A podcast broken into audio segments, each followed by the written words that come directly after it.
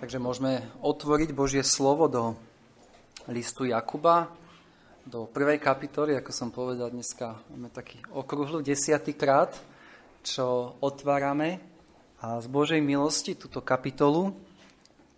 Takže nachádzame sa v prvej kapitole listu Jakuba a ak čítame tento list, vidíme, že jeden z hlavných zámerov tohto listu je ukázať rozdiel medzi mŕtvou vierou a živou vierou, medzi márnym náboženstvom a čistým náboženstvom. A toto je naozaj životne dôležitá téma a týka sa každého jedného človeka na tejto zemi. Nikto z nás, čo tu sedíme, nechce venovať svoj život niečomu, o čom nakoniec zistí, že to je márne, že to je prázdne, že to je mŕtve. Bol by to veľmi zúfalý život. A Jakub píše tento list, aby nám pomohol vidieť, čo je skutočná živá viera a práve náboženstvo pred Bohom. A videli sme, že, že aby sa ukázala právo z našej viery, Boh túto vieru preskúšava. A o tom sme čítali vo verši 1 až 12 tejto kapitoly.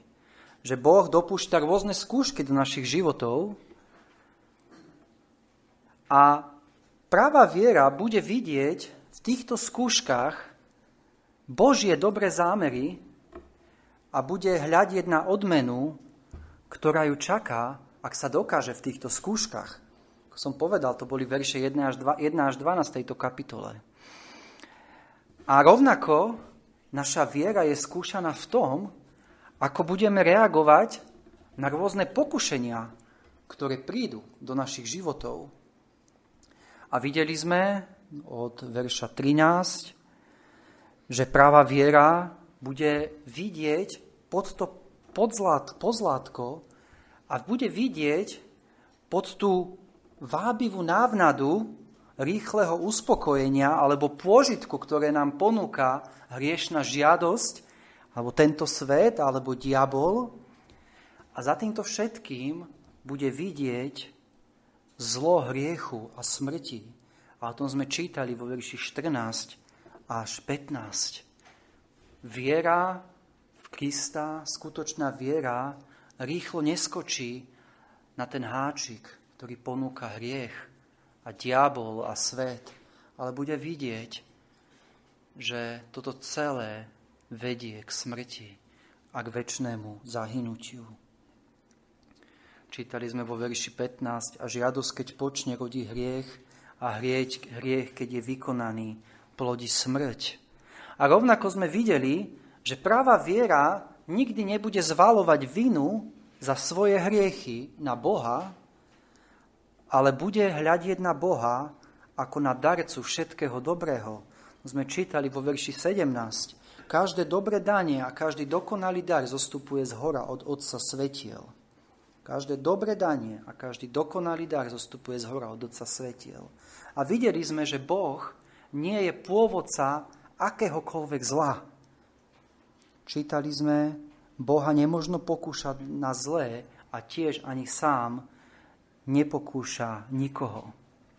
Takže vieme, že Boh je dobrý darca. O tom sme hovorili pred dvoma týždňami. Je dobrý darca ako náš stvoriteľ. Všetko, čo máme na tejto zemi, vďačíme za všetko dobré, vďačíme Bohu, ktorý sa o nás stará ako o svoje stvorenie. Boh nám dal život, Boh nás zaopatruje, stará sa o nás, ale ešte viac – Boh nám dal svojho milovaného syna ako hriešnikom. Hoci sme si to nejako nezaslúžili, hoci sme sa zbúrili voči Bohu, odmietli sme ho, predsa Boh vo svojej láske nám dáva svojho milovaného syna za spasiteľa. A teraz sa dostávame do verša 17, kde čítame, do verša 18, pardon, a chcúc to tak, splodil nás slovom pravdy, aby sme boli akousi prvotinou jeho stvorení. A Jakub v tomto verši ukazuje na na Božiu dobrotu tým, že ukazuje a poukazuje na osobnú skúsenosť Božej dobroty, na skúsenosť, bez ktorej nikto nemôže byť Božím dieťaťom, a to je skúsenosť znovu zrodenia. A chcúc to tak, splodil nás slovom pravdy, aby sme boli akousi prvotinou jeho stvorení. A keby sa ťa niekto spýtal, ak si dnes Božie dieťa, aká najlepšia vec sa stala v tvojom živote? Verím, že hoci si vďačný Bohu za mnohé dobré veci, možno si vďačný Bohu za svoju rodinu, za svoje deti, za zdravie, za prácu, za čokoľvek Boh dobre urobil v tvojom živote, verím, že odpoveď každého Božieho dieťaťa, keby bola tá, znela tá otázka, čo je tá najlepšia vec, tak by každý povedal zo srdca, že ma Boh zachránil. A keby ti niekto ponúkol, že ťa zbaví všetkých skúšok, ktorými čelíš a všetkých pokušení, ktorým čelíš, ak to vymeníš za túto skúsenosť znovu zrodenia, za to, že ťa Boh zachránil, verím, že každý kresťan by odmietol a povedal, tohto by som sa nikdy nezdal. Toto je tá najdôležitejšia vec, ten najväčší dar, ktorý som dostal vo svojom živote, že ma Boh zachránil. A teda skutočnosť, že si Božie dieťa, nevyhnutne dokazuje Božiu dobrotu. A preto nemôžeš pochybovať o jeho dobrote ohľadne akýchkoľvek iných vecí, ktoré dopustí do tvojho života. A takže vidíme, že verš 18 nadvezuje na verš 17, ktorý hovorí o Bohu ako darcovi všetkého dobrého. A verím, že ďalším dôvodom, prečo tu Jakub píše o tejto skúsenosti znovu zrodenia, prečo tu je tento verš 18, je, že ak máš mať kedy pravú vieru, ak tvoje náboženstvo má byť pravé, musel v tvojom živote nevyhnutne nastať bod – o ktorom Biblia hovorí ako o znovu zrodení alebo novom narodení. A o tom sme presne čítali v Evanieliu podľa Jána v 3. kapitole, kde pán Ježiš hovorí Nikodémovi vo verši 3 Ameň, ameň ti hovorím, ak sa niekto nenarodí znova, nemôže vidieť kráľovstvo Božie. Pán Ježiš hovorí, s najväčšou istotou ti Nikodémus hovorím, ak sa niekto nenarodí znova, nemôže vidieť kráľovstvo Božie.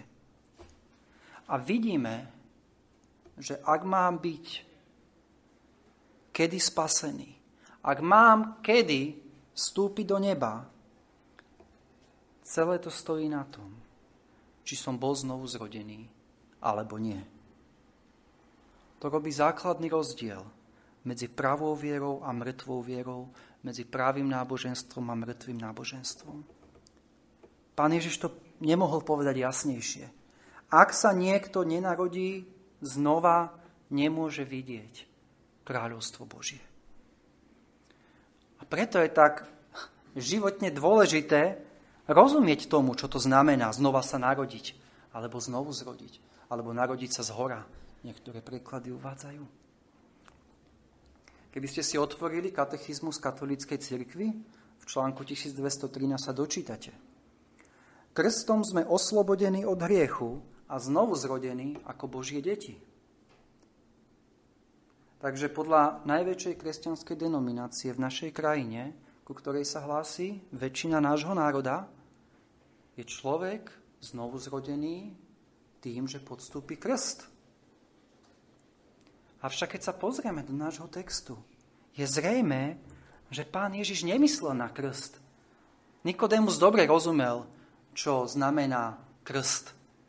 Bolo bežné v tej dobe, že prozeliti sa krstili, keď prechádzali na židovskú vieru. A keby to bolo iba o tom, že pán Ježiš mu povie, ak sa niekto, nemôže, ak sa niekto nenarodí znova, nemôže vidieť kráľovstvo Božie a ten výsledok by bol, že Nikodémus má sa dať pokrstiť, nemusel by pokračovať celá, celá tá, ten rozhovor, ale vidíme, že Nikodému sa spýta, ako sa môže narodiť človek, keď je starý. A rovnako vidíme, že Biblia vždy, keď hovorí o krste, hovorí ako o vonkajšom vyjadrení mojej viery. Už po mojom obratení. Preto je dôležité rozumieť, čo je to znovu zrodenie. Môže sa najväčšia církev v našej krajine míliť, míliť v kľúčovej otázke ohľadne môjho spasenia? Čítajte pozorne písmo a zodpovedzte si sami túto otázku. Myslím, že mnohí ju zodpovedali. Takže je to kľúčový pojem znovu zrodenie. A poďme sa pozrieť teraz, ako otvárame list Jakuba, poďme sa pozrieť na to, čo nás Jakub učí o tomto znovu zrodení. A pozriem sa v štyroch bodoch a budem sa držať tohto veršu 18, ktorý máme pred sebou v liste Jakuba a skúsime zodpovedať štyri otázky. Čo, kto, ako a prečo. Čo je znovu zrodenie? Kto je pôvodcom tohto znovu zrodenia? Ako môže byť človek znovu zrodený? A prečo? K akému účelu Boh znovu zrodzuje človeka? Takže čo, kto, ako a prečo? A takže čo je to znovu zrodenie? Je to, je to ťažká otázka, ale by som mal dať takú definíciu a teologickú a potom sa pozrieme viacej do textu, veľmi jednoduchú. Znovu zrodenie je Boží akt, ktorým vsadí do nás nový duchovný život. Je to Boží akt, ktorým Boh nám dáva život. Nie je to niečo, na čom sa my podielame, vidíme, že ten obraz, ktorý používal pán Ježiš, znovu zrodenie, nenarodí znova a vidíme v náš verš 18 a chcúc to tak splodil nás slovom pravdy, stále je tu obraz narodenia, vzniku nového života. A rovnako, ako sa my nepodielame na našom fyzickom narodení, nikto z nás nerozhodoval o tom, či sa narodíme, alebo nie, narodenie je niečo, čo sa udialo v našich životoch. A rovnako sa nepodielame na našom znovuzrodení. Pán Ježiš nehovorí, mu neprikazuje Nikodémovi, ty sa musíš znovu zrodiť, ale hovorí, ak, sa ma niekto, ak má niekto vstúpiť do Božieho kráľovstva, musí táto vec nastať v jeho živote. A hovorí mu, je potrebná taká zmena v tvojom živote, zmena srdca, ktorá nie je v tvojich silách, aby si túto zmenu vykonal. A túto zmenu musí vykonať jedine Boh. Pôsobením Svetého Ducha, ktorý vštepí život do našej mŕtvej duše, a obnoví našu prírodzenosť tak, že už nie som človekom, ktorý som zvykol byť, ale som novým človekom v Kristovi. 2. Korinským 5.17 čítame, takže ak je niekto v Kristovi, je novým stvorením. A prečo je potrebný Boží zásah? Preto, aby som mohol kedy vstúpiť do kráľovstva Božieho, aby som mohol byť spasený. Prečo nestačí nejaká reformácia môjho života, nejaká morálna zmena, nejaká vonkajšia, vonkajšia zmena správania. Prečo nestačí nejaký vonkajší náboženský obrad, že ma pokrstia ako dieťa, že príjmem e, iné obrady v mojom živote náboženské. A keď sa pozrieme na to, ako nás Biblia učí, hovorí, že je potrebné nové narodenie alebo nové stvorenie hovorí nám tým, aká, stra, aká hrozná a skazená je naša prírodzenosť. Vo svojej vnútri, vo svojom vnútri sme takí skazení, takí hriešní, že nedokážeme sa iba nejako napraviť. Ale Boh musí urobiť obrovskú zmenu, ktorý hovorí, že musíte sa znovu narodiť. Musíte, musíte, musí nám dať nový život a urobiť z nás nové stvorenie. Ako čítame v Božom slove, každý človek sa rodí na tento svet duchovne mŕtvý. Poznáme verš s Efeským 2. kapitoly, prvý verš.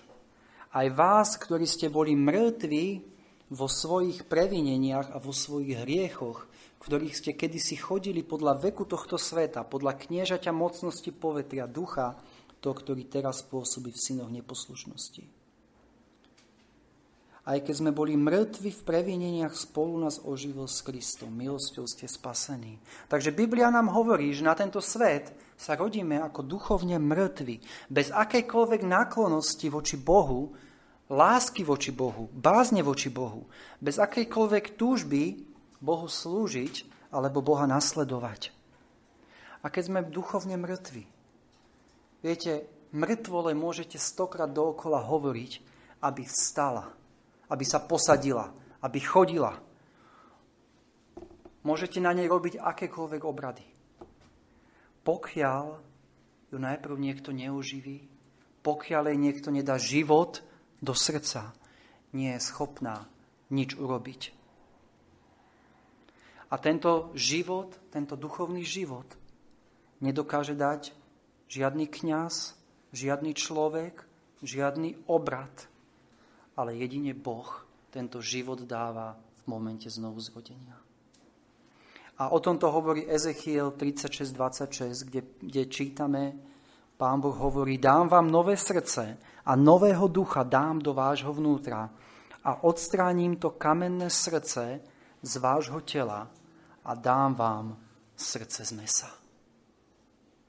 Vidíme tu obrovskú zmenu. Nové srdce, nový duch, našom vnútri a odstráni to kamenné srdce, to mŕtve srdce z vášho tela a dám vám srdce z mesa. A túto zmenu robí jedine Boh. A to, že následne prídeme v pokáni a viere k Bohu, že mu vyznávame svoje hriechy a veríme v Pána Ježiša Krista, je preto, lebo Boh nám dal tento život. Lebo nás pritiahol k sebe, lebo nás znovu zrodil. Takže pozreli sme sa, čo je to znovu zrodenie. A som povedal, je to Boží akt, ktorým sádi do nás nový život. Ktorý z mŕtvého urobí živého. Z kamenných srdc mesíte srdcia. Sme boli mŕtvi a sme živí obrovská zmena. Preto Biblia o tejto zmene hovorí v týchto pojmoch. Zno, nové narodenie, znovu zrodenie, nové stvorenie. Toto nie je iba nejaká reformácia. Toto nie je navonok, že začnem niečo robiť. To je niečo také hlboké, že nič iné ako Boží, Bož, ako Boh nie je schopné túto zmenu vykonať. Takže druhá otázka, kto je autorom teda tohto znovu zrodenia? A čítame vo verši, našom verši v liste Jakuba a chcúc to tak, splodil nás slovom pravdy. A predtým čítame, každé dobre danie a každý dokonalý dar zostupuje z hora od Otca svetiel, u ktorého nie je to zmeny alebo nejakého obratu zatvonenia. Takže vidíme, že ako je Boh darca všetkých dobrých vecí, ako náš stvoriteľ, tak je rovnako darca znovu zrodenia. Ten, ktorý dáva nám duchovný život, ktorý nás oživuje. Nemôžeš sa sám znovu zrodiť. Nemôže mŕtvola sama sebe povedať, ja teraz idem žiť. Keď Lázar bol v hrobe, nemohol sám stať, musel prísť Pán Ježiš Kristus a povedať, Lázar, hovorím ti, vstaň. A potom Lázar stál a vyšiel. v, eh, Evangeliu Jána 1, 12 až eh, 13 čítame,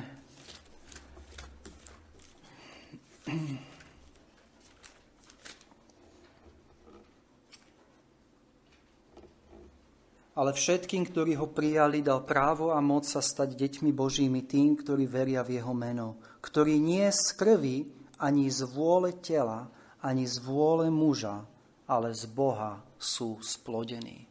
Takže tí, ktorí sa môžu nazývať Božími deťmi, veriaci kresťania sú tí, ktorí sú splodení z Boha. To znamená, je to Boh, ktorý im dal život. Krst ti nedá život, náboženské obrady ti nedajú život, to, že budeš chodiť do kostola na zhromaždenia, ti nedá život. To, že si vyrastol v rodine, kde tvoji rodičia boli veriaci, ti nedá život. Ale tento život ti môže dať jedine Boh. A to, že, a to, že, že je Boh darcom života, a nám rovnako ukazuje, aké privilegované postavenie máme, keď, keď je to Boh, ktorý nás splodil. To znamená, že Boh je našim otcom. Vieme, aké potešujúce je mať pozemského otca. A o čo viac, keď môžeme mať nebeského otca. Keď môžeme povedať, je to Boh, ktorý mi dal život. Je to Boh, ktorý ma duchovne skriesil ktorý mi dal nový život, ktorý mi robil novým stvorením. A on je mojim nebeským mocom. Aké potešujúce. A ďalej čítame v našom verši. A chcúc to tak, splodil nás slovom pravdy. A vidíme, že to, že nás Boh znovu zrodil, nebolo kvôli tomu, že by sme si to my nejako zaslúžili. Nebolo to ani kvôli tomu, že by sa nejako pozrel do budúcna a videl by, že raz v budúcnosti uveríme v Krista.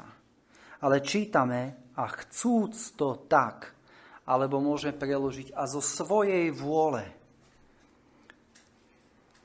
To, že, nás, že nám Boh dáva duchovný život, je jeho slobodná vôľa a jeho dobrotivosť a láska, ktorú má voči nám Rímským 9.18 čítame, tak teda nad kým chce, nad kým sa chce zmilovať, nad tým sa zmilováva a koho chce zatvrdiť, toho zatvrdzuje. Alebo Ján 15.16 čítame, nie vy ste si ma vyvolili, ale ja som si vás vyvolil. Rovnako Deuteronomium 7. kapitola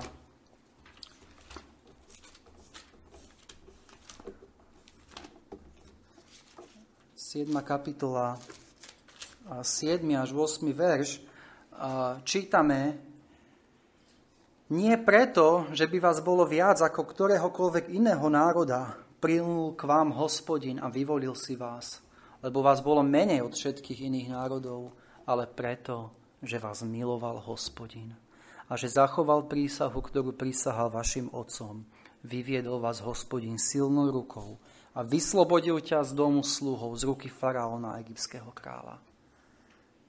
Nebolo nič, čím by si Izraelci zaslúžili Božiu priazeň a lásku, že si ich vyvolil. Ale čítame, ale preto, že vás miloval hospodin. Preto, že si to tak zaumienil, alebo a preto, že to pán Boh chcel.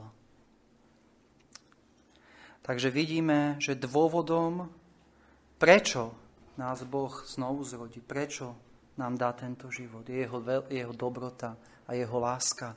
Preto čítame, že každé dobré danie a každý dokonalý dar zostupuje z hora od Otca svetiel. A ak si dnes Božie dieťa, ak si poznal túto lásku osobne vo svojom živote, neprestávaj ďakovať za jeho milosť a dobrotu voči tebe. Viete, Boh koná na základe svojej slobodnej vôle.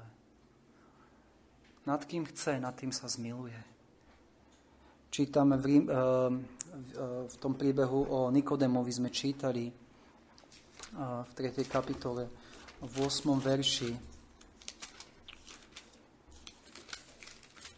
Vietor, kam chce, tam veje a čuješ jeho, hlas, jeho zvuk, ale nevieš, odkiaľ prichádza a kam ide. Tak je to s každým, kto sa narodil z ducha. Božia, je to Božia milosť a dobrota, že sa zmiloval práve nad tebou. Nemusel to urobiť, ale chcel to. Chcel ti preukázať milosť a preto ťa zachránil. Viete, my všetci si zaslúžime smrť. To je to, čo si zaslúžime. A on, ak si Božie dieťa, sa rozhodol darovať ti život. Ako teda môže niekto povedať, že Boh je pôvodcom hriechu?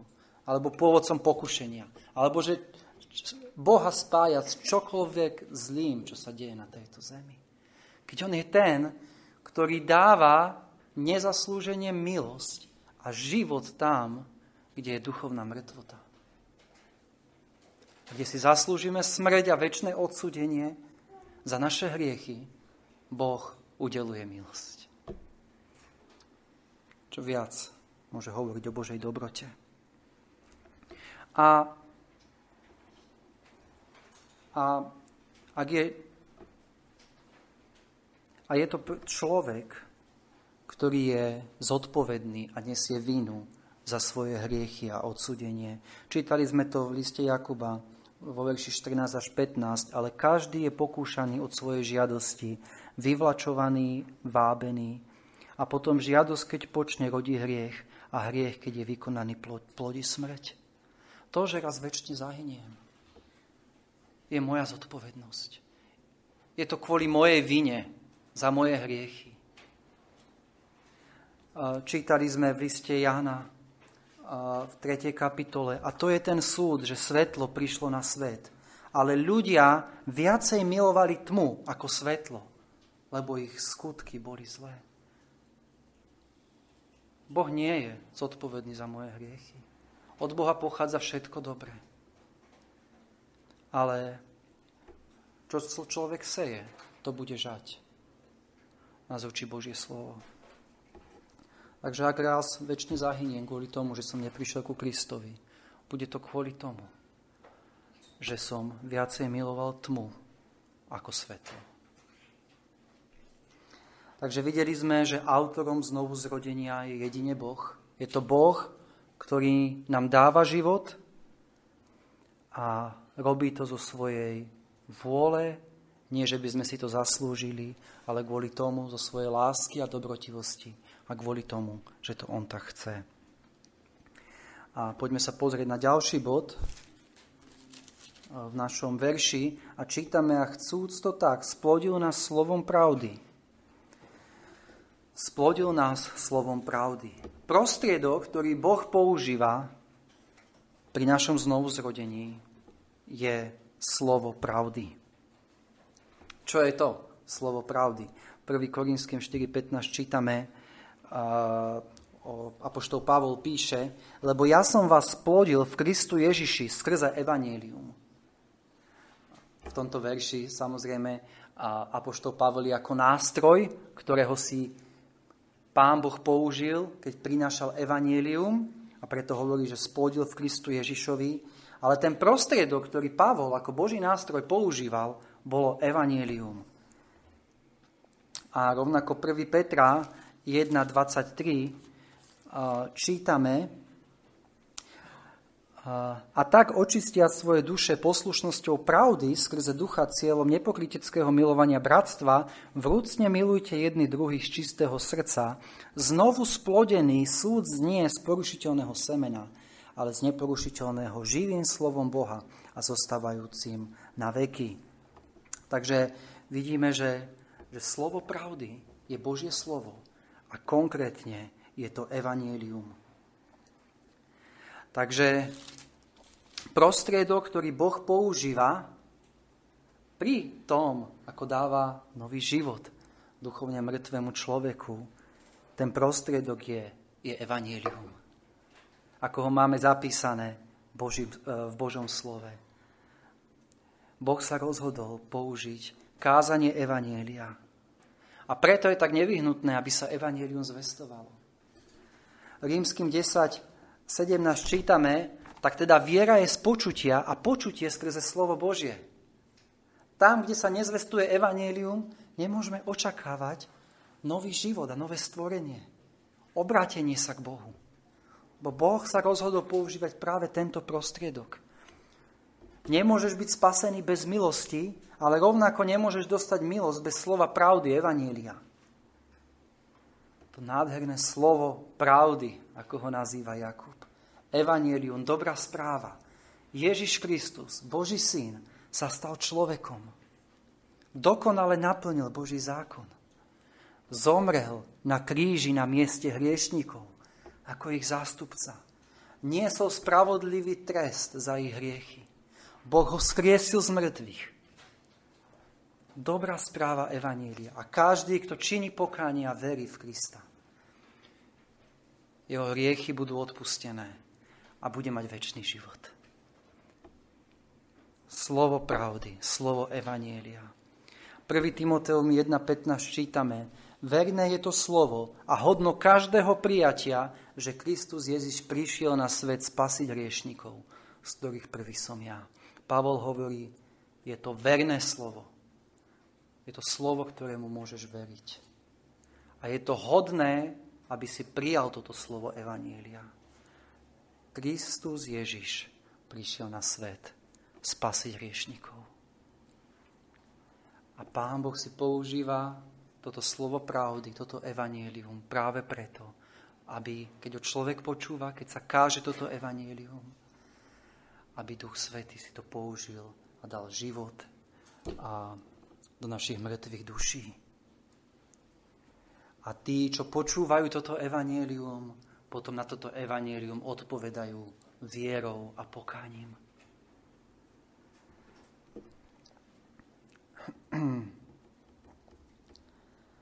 A ak dnes nie si Božím dieťaťom a povedali sme si, že nemôžeš sám sebe dať život, nemôžeš sám seba znovu zrodiť, ale to, čo môžeš robiť, je, že budeš počúvať, že budeš čítať evanielium, že budeš príjmať toto slovo pravdy, ktoré máme napísané v Božom slove a budeš volať na Boha, aby ťa zachránil. Pán Ježiš povedal, poďte ku mne všetci, ktorí sa namáhate a ste preťažení a ja vám dám odpočinutie. Potrebuješ v pokáni prísť k Bohu ako hriešník, potrebuješ mu vyznať svoje hriechy a veriť v Krista. Ako sme čítali v 3. kapitole Jána, ktorý bol ako tí ľudia na púšti, ktorí zhrešili voči Bohu a, a zomierali od oč, uštipnutia hadami. A, a pán Boh povedal Mojžišovi, aby im tam dal medeného hada. A keď sa pozreli na tohto medeného hada, tak žili. A rovnako ty potrebuješ pozrieť vierou na Krista. Musíš pozrieť na Neho ako na toho, ktorý ťa jediný môže zachrániť od väčšnej smrti. Ako tí Izraelci vedeli, že potrebujú sa pozrieť na toho medeného hada, aby žili. Mohli prosiť Mojžiša, koľko chceli, nemohli im pomôcť. Mohli si dávať, neviem, nejaké lieky, cúcať si ten jed zo svojich rán. Nemohlo im to pomôcť. Potrebovali pozrieť na toho medeného hada. Možno v ich mysliach bolo, čo mi pomôže pozrieť na medeného hada. Ale Boh si zvolil tento prostriedok, aby títo ľudia žili. A rovnako Boh si zvolil, že bude povýšený Pán Ježiš Kristus, aby každý, kto vierou na Neho pozrel, žil a mal väčší život. Toto potrebuješ robiť. Hľad na Krista, ako na toho, ktorého Boh poslal, aby nás zachránil od hriechov. A posledný bod, na ktorý sa pozrieme dnes, zvyšok nášho veršu a to je, prečo nás Boh znovu zrodzuje. Aký má Boh zámer, keď nám dáva nový život. A vidíme, a chcúc to tak, splodil nás slovom pravdy, aby sme boli akousi prvotinou jeho stvorení. Ale aby, alebo aby sme boli ako prvotina jeho stvorení. To je zámer, ktorý Boh má pri tom, keď zachraňuje človeka. A pre nás je táto myšlienka veľmi vzdialená, ale keby sme žili v židovskej kultúre a boli Židia v tom čase, a bolo by nám to veľmi blízke a všetci by sme rozumeli tomu, čo sú to prvočiny. A vieme, že Izraelci dávali prvotiny zo všetkých svojich plodov. A čítame o tom v 5. knihe Mojžišovej, v 26. kapitole. A, čítame od verša 1. A stane sa, keď vôjdeš do zeme, ktorú ti dáva hospodin tvoj Boh do dedictva, keď ju zaujmeš dedične a budeš bývať v nej, že vezmeš z prvotiny všetkých plodov pôdy a donesieš v obeď za svoje zem, zeme, ktorú ti dáva hospodin tvoj Boh. A vložiac do koša pôjdeš na miesto, ktoré vyvolí hospodin tvoj Boh, na to, aby tam prebývalo jeho meno. A ďalej nasleduje postup, čo sa má pri tom diať. Takže pôjdeš ku kňazovi, ktorý bude v tých dňoch a povieš mu, vyznávam dnes hospodinovi, tvojmu Bohu, že som prišiel do zeme, o ktorej prisahal hospodin našim otcom, že nám ju dá a kňaz vezme kôž z tvojej ruky a postaví ho pred oltárom hospodina, tvojho Boha. A ďalej e, čítame, že tam bude hovoriť, preto teraz hľa, doniesol som prvotinu plodov pôdy, ktorú si mi dal hospodine. A, takže bolo to niečo, čo sa dialo v židovskej kultúre. Prinašali sa prvotiny. Prvá úroda bolo pole, malo e, veľké pole a to prvé, čo sa urodilo, sa prinieslo ako obeď hospodina. A prečo sa to dialo? Prečo bol tento príkaz v starej zmluve? V prvom rade tieto prvotiny symbolizovali, alebo bol to znak ich vďačnosti. Čítame, že uh,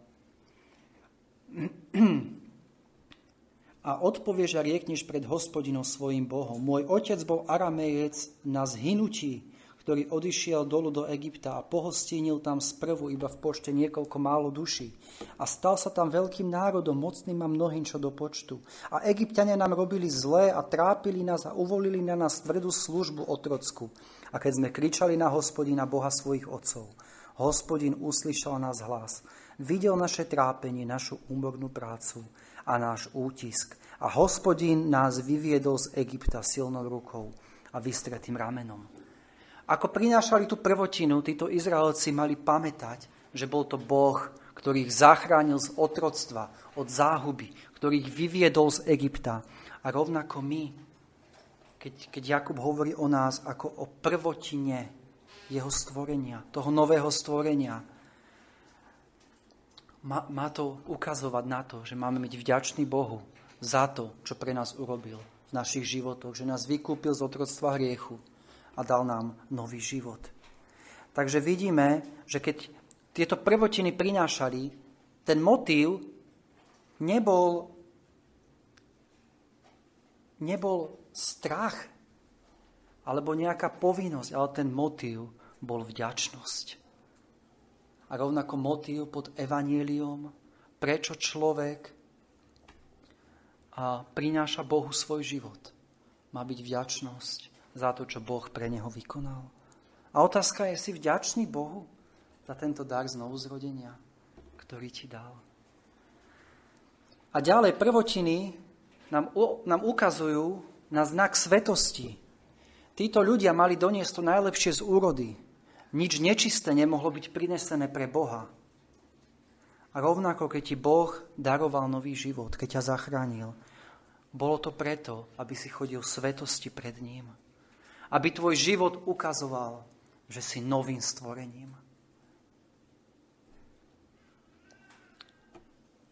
A ďalej prvotiny odkazovali na to, že to bolo niečo, čo bolo oddelené pre Boha. Bol to znak oddania sa Bohu. Ľudia, ktorí prinášali tieto prvotiny, hovorili, všetko, čo mám, patrí Bohu. Ty si darca všetkého, čo si mi dal. A každý kresťan patrí Bohu. Ak ťa Boh vykúpil, patríš jemu. Viete, dneska žijeme v dobe plnej sebectva. Chceme všetko, aby sa točilo okolo nás. Čo chcem ja, čo ja potrebujem, čo si ja myslím, čo je pre mňa dôležité. Ale evanelium dáva do centra Boha. Boh, ktorý nás vykúpil, Boh, pre ktorého máme žiť. Všetko, čo máme, je pánovo a máme to používať na jeho slávu. Prvotiny boli dané hneď Bohu. Nezostávali, majiteľovi. Hneď boli dané Bohu a majiteľ hovoril tým pádom všetko, čo mám, celá tá moja úroda patrí Bohu. A preto ako prvotiny nového stvorenia nemôžeme mať na prvom mieste samých seba, svoje potešenia, svoje záujmy, to, čo my chceme. Ale potrebujeme sa oddať Bohu. A na sa každý deň oddávať Bohu a prinášať svoje životy Bohu ako tieto prvotiny. Čo uprednostníš vo svojom živote? Keď budeš mať poslúžiť svojmu blížnemu, keď budeš mať ísť na zhromaždenie alebo modlitebné stretnutie. A pritom doma ťa bude lákať nejaký koníček alebo niečo, čo by si chcel si porobiť. Kto bude na prvom mieste? Budeš to, bude to ty, alebo to bude Boh. A to ukáže, okolo čoho sa točí tvoj život. Je Boh ten prvý v tvojom živote? Dokážeš povedať, môj život patrí Bohu a tebe ho prináša, môj čas, moje schopnosti, moje peniaze, všetko, čo mám, patrí tebe a použi si ma, ako ty chceš, lebo ty si ma vykúpil a preto ti patrím. A rovnako prvotiny uh, symbolizovali počiatok veľkej úrody, ktorá mala nastať. Priniesli prvotinu, to, čo sa urodilo, ale sa očakávalo, že bude väčšie, ďalšie pole a že príde ďalšia úroda a ďalšie požehnania. A rovnako kresťania ako prvotinu sú príklady toho, aká úroda má ešte nasledovať. Ako prvotiny, ako kresťania máme byť svedectvom, čo Boh cez evanielium dokáže spraviť z hriešnika. Tvoj život má byť týmto svedectvom a príkladom pre neveriacich. Keď Boh zachránil teba ako prvotinu, môže dok- zachrániť akéhokoľvek hriešníka ďalšieho, ako som ja. Môže to urobiť s kýmkoľvek ďalším. Mali by to, toto ukazovať naše životy. Takže vidíme, že cieľ a zámer, ktorým nás Boh znovu zrodzuje, je, aby sme boli prvotinou jeho stvorenie. Aby sme mu vyjadrovali vďačnosť, aby sme mu oddali naše životy, aby sme chodili v svetosti a, a, a tak mu prinášali slávu našimi životmi. Takže keď sa pozrieme už na záver do nášho textu, videli sme pred nejakým časom, keď sme otvárali verše 14 a 15, videli sme uh, čítali sme o tom, ako žiadosť počne a rodí hriech a hriech, keď je vykonaný, rodí smrť a väčšie zahynutie. A, takže sme videli na počiatku našu hriešnú žiadosť, ktorá je vyvlačovaná vábená, alebo ktorá nás vyvlačuje a vábi. To je ten prostriedok, ktorý používa. Nasleduje hriech a väčšie zahynutie. A teraz sa pozrieme na náš verš, kde vidíme, kde je na začiatku Boh. Žiadne vyvlačovanie a vábenie, ale je tu slovo pravdy Evanielia, slovo, na ktorý môžeš postaviť svoj život. To, čo Boh, keď nás splodí, robí, nie je hriech, ale sú to posvetené životy. Sú to prvotiny stvorenia. Je tu nový život, je tu nové stvorenie. Je tu život na Božiu slávu. A výsledok toho, ako sme čítali, vo verši 12, koruna života. Aký rozdiel od toho, čo ide z človeka a kde smeruje, čo ide z ľudského vnútra a ľudských náboženstiev a to, čo pochádza od Boha, kde je Boh pôvodca. Znovu zrodenie, slovo pravdy, posvetený život, koruna života. Niečo nádherné. A toto je práve náboženstvo. Práve náboženstvo vychádza od Boha. On musí byť ten počiatok. A kedy tvoje náboženstvo má byť práve, tvoja viera práva musí začať tam. Musí začať Bohom. A ten priebeh bude, ako som povedal. A keď sa už úplne na záver vrátime nášmu textu, ktorý nasleduje potom, ako sme čítali o skúškach a pokušeniach. Viete, diabol sa nás bude snažiť presvedčiť, aby sme si zúfali, našich životoch. A aby sme si mysleli, že sme príliš slabí obstať v skúškach. Že sme príliš slabí obstať vábeniam a pokušeniam hriešných žiadostí. Hovorí nám, už sme padli v minulosti, padnete znovu a budete stále padať a toto bude váš život. Ale vidíme, že to je klamstvo. Sa pozrieme na náš verš, vidíme Boha, ktorý nás znovu zrodil, aby sme boli novým stvorením v Kristovi. Ešte prečítam jeden verš rímsk, e, rímským 6, a, kde čítame od verša 12. Nech tedy nekráľuje hriech vo vašom smrteľnom tele, aby ste ho poslúchali, totiž hriech v jeho to je tela žiadostiach. Ani nevydávajte svojich údov hriechu za nástroje neprávosti, ale sa odajte Bohu ako živý z mŕtvych a svoje údy za nástroje spravodlivosti Bohu. Lebo hriech nebude panovať nad vami, pretože nie ste pod zákonom, ale pod milosťou. Toto robí Boh. A začiatok toho je, že Boh nás znovu zrodí. Že sme živí a predtým sme boli mŕtvi. Zachránil nás, lebo to chcel. Lebo to bola jeho vôľa. Naše spasenie nie je iba prácou jeho zvrchovanej moci, ale je to prácou jeho zvrchovanej vôle.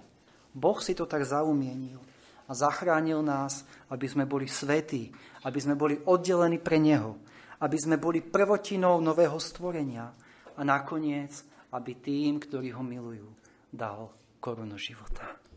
Takýto dobrý je náš Boh. Poďme sa spolu modliť.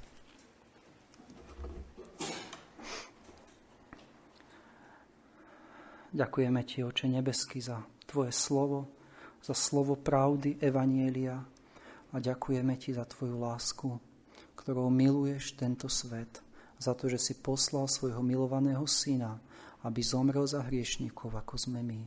A ďakujeme, že si to Ty, ktorý dávaš život našim mŕtvým dušiam. Modlíme sa, Oče nebeský, a o tých, ktorí Teba ešte neveria, ktorí ťa nepoznajú, aby si milostivo konal v ich životoch. A modlíme sa o tých, ktorí ťa poznajú, aby mohli kráčať ako prvotiny nového stvorenia, aby mohli prinášať svojimi životmi slávu Tebe, chodiť oddaný Tebe a Tebe slúžiť a Teba milovať vo svojich životoch. Amen.